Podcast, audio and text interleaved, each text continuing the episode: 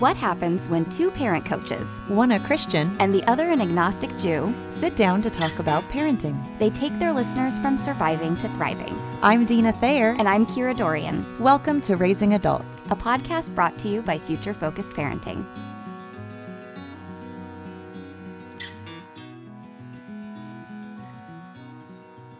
Hi, everyone. Kira and Dina here, Raising Adults podcast. Welcome into the cozy laundry room. If you're new and popping in on this shorter spin cycle, a special welcome to you. We do often take listener questions and turn them into just a brief episodes. You get kind of a private Q&A and it may be something one of the other of you was wondering about too. So we hope it's helpful. And today, I'm going to let Kira read the question. It's a good one. I'm really excited. So this is from Lorraine and she says, as a parent, I want to accept and appreciate my kids' affection and reciprocate whenever they need it, particularly because it's a love language for my daughter. But she can sometimes be invasively affectionate and clingy and possibly attention seeking. So, how would you handle addressing that without hurting a child's feelings and rejecting their love outright? And I love this question. I especially love that Lorraine talked about the love languages mm-hmm. because I think that's so real. We all have these different love languages, and our kids do too. And so that they're a little young sometimes to understand that. And so, how are we making sure that we're speaking their love language while still protecting our own boundaries mm-hmm. and needs. Um, so and we talk so much about how we're our child's first teacher. So also this responsibility of teaching them what's appropriate, I think, plays in. So there's actually some layers to this one. It's a really good one. But also kudos to her. I agree. Kudos to her for even being aware of that as a love language and thinking about this question and the dynamic of accepting affection and not shutting it down while learning those appropriate boundaries. Yeah. So, here are my initial thoughts, Lorraine. First of all, I think it's great that you can recognize this as a love language for her. That actually is going to empower you to make some decisions that you might not otherwise be able to have such clarity on. So, I think as best you can, you want to lean into it, right? Like mm-hmm. that's her love language. It's important she's receiving love that way from you when you have the ability to do that. But then I think setting those healthy boundaries. So the the part that strikes me is the invasively affect, affectionate you know, I think we as parents, especially as moms, sometimes we're like, "Oh my goodness, I just don't want to be touched anymore. Like I've been touched, I'm out touched." Um, I've and reached my touch capacity for the day. Exactly. So I think as long as there's a really good dialogue, and I guess this depends on how old your child is, but I would say like with mine, for example, at eight, I could definitely talk about love languages and say, you know, I can tell one of your love languages is physical touch and being loved and held, and um, and I love that, and I really want to make sure that I'm meeting that as much as I can. It's not one of mine, so that's a little harder for me. So if you ever see me like shy away, or if I ask for some space, just know it's not that I don't want to love you the way that you need to be loved. It's that sometimes I need to protect my love languages too. Here's how I like to be loved. Let them in on that. This mm-hmm. is a mm-hmm. way you can really make me feel loved. I'm going to try really hard to meet you for affection. Can you try really hard to love me this way? I mean, what an amazing learning that. opportunity yeah. at a young age to set them up for their future friendships and mm-hmm. relationships and, and all of that. And then when they see that happen, maybe mom's shying away a little bit or seems like she needs a break, they have other options. Oh, I'm feeling like I really want to love on mom. Oh, I know some other ways to do that that will really speak to her. So that is so great. And I think it's also important to recognize that even with little ones, it is okay to teach them to have a voice. And we do that by being the example of having a voice. And it is okay to speak up for what you like and maybe what you don't like. So Uh, we were just talking before we recorded, and I told Kira, my kids know to this day, I do not like my face to be touched. And I told them that from the time they were little, but really politely because I love them, of course. And this is that balance she's asking about. How do you not squelch that? So I would tell them, I love when you hug me, and I love that we snuggle, and I really enjoy being touched by you. I don't really care for having my face touched. So if you would just at least not touch me there, I would really appreciate it. And you know what? They were more than willing because now I had equipped them to know oh, this is totally fine. She doesn't love that as much. And, you, and the cool thing about this question is you have a daughter who wants to shower you with affection, so she probably wants to do it in a way that you like. Some kids don't have as much of that awareness or it comes over time.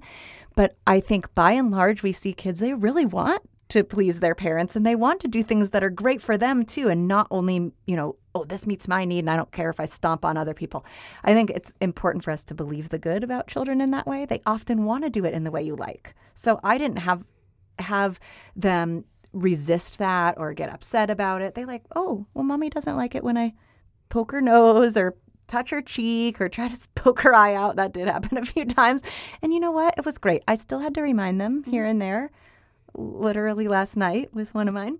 but it's okay. They at least know. And now it's cute because now the siblings will defend. So the one who tried to touch my face last night, the other one was like, oh, remember, mom doesn't like that. Well, and here's what's great about that. It's back to what you said before, but you're giving them choices. Like, I love it when you hug me. Like, hugs, let's do it, right? You can tell your child, I really love it when you, like, Rhiannon strokes my arm. It's the sweetest thing.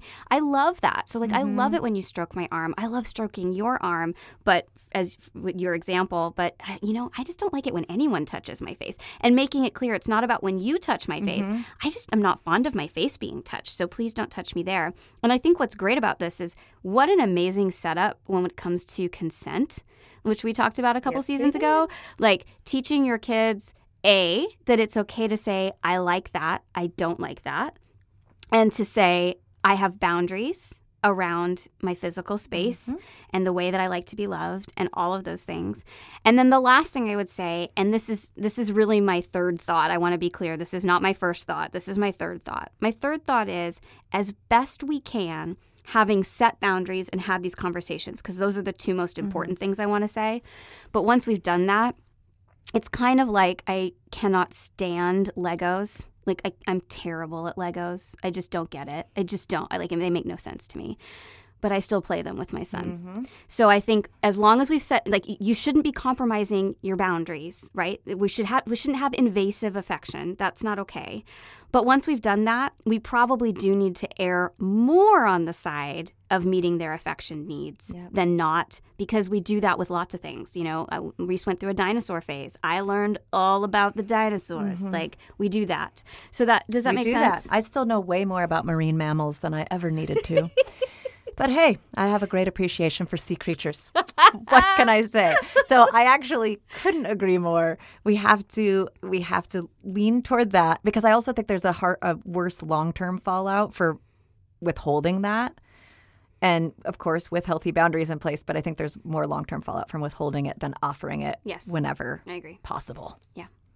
So I hope that answers your question, Lorraine. Thank you for writing in. We love hearing from all of you. Yeah, that was a good one. Yeah. And if you if you like wrestling and you like topics like this where there's some layers, we have a few coming up. So I just want to highlight a couple upcoming podcast episodes.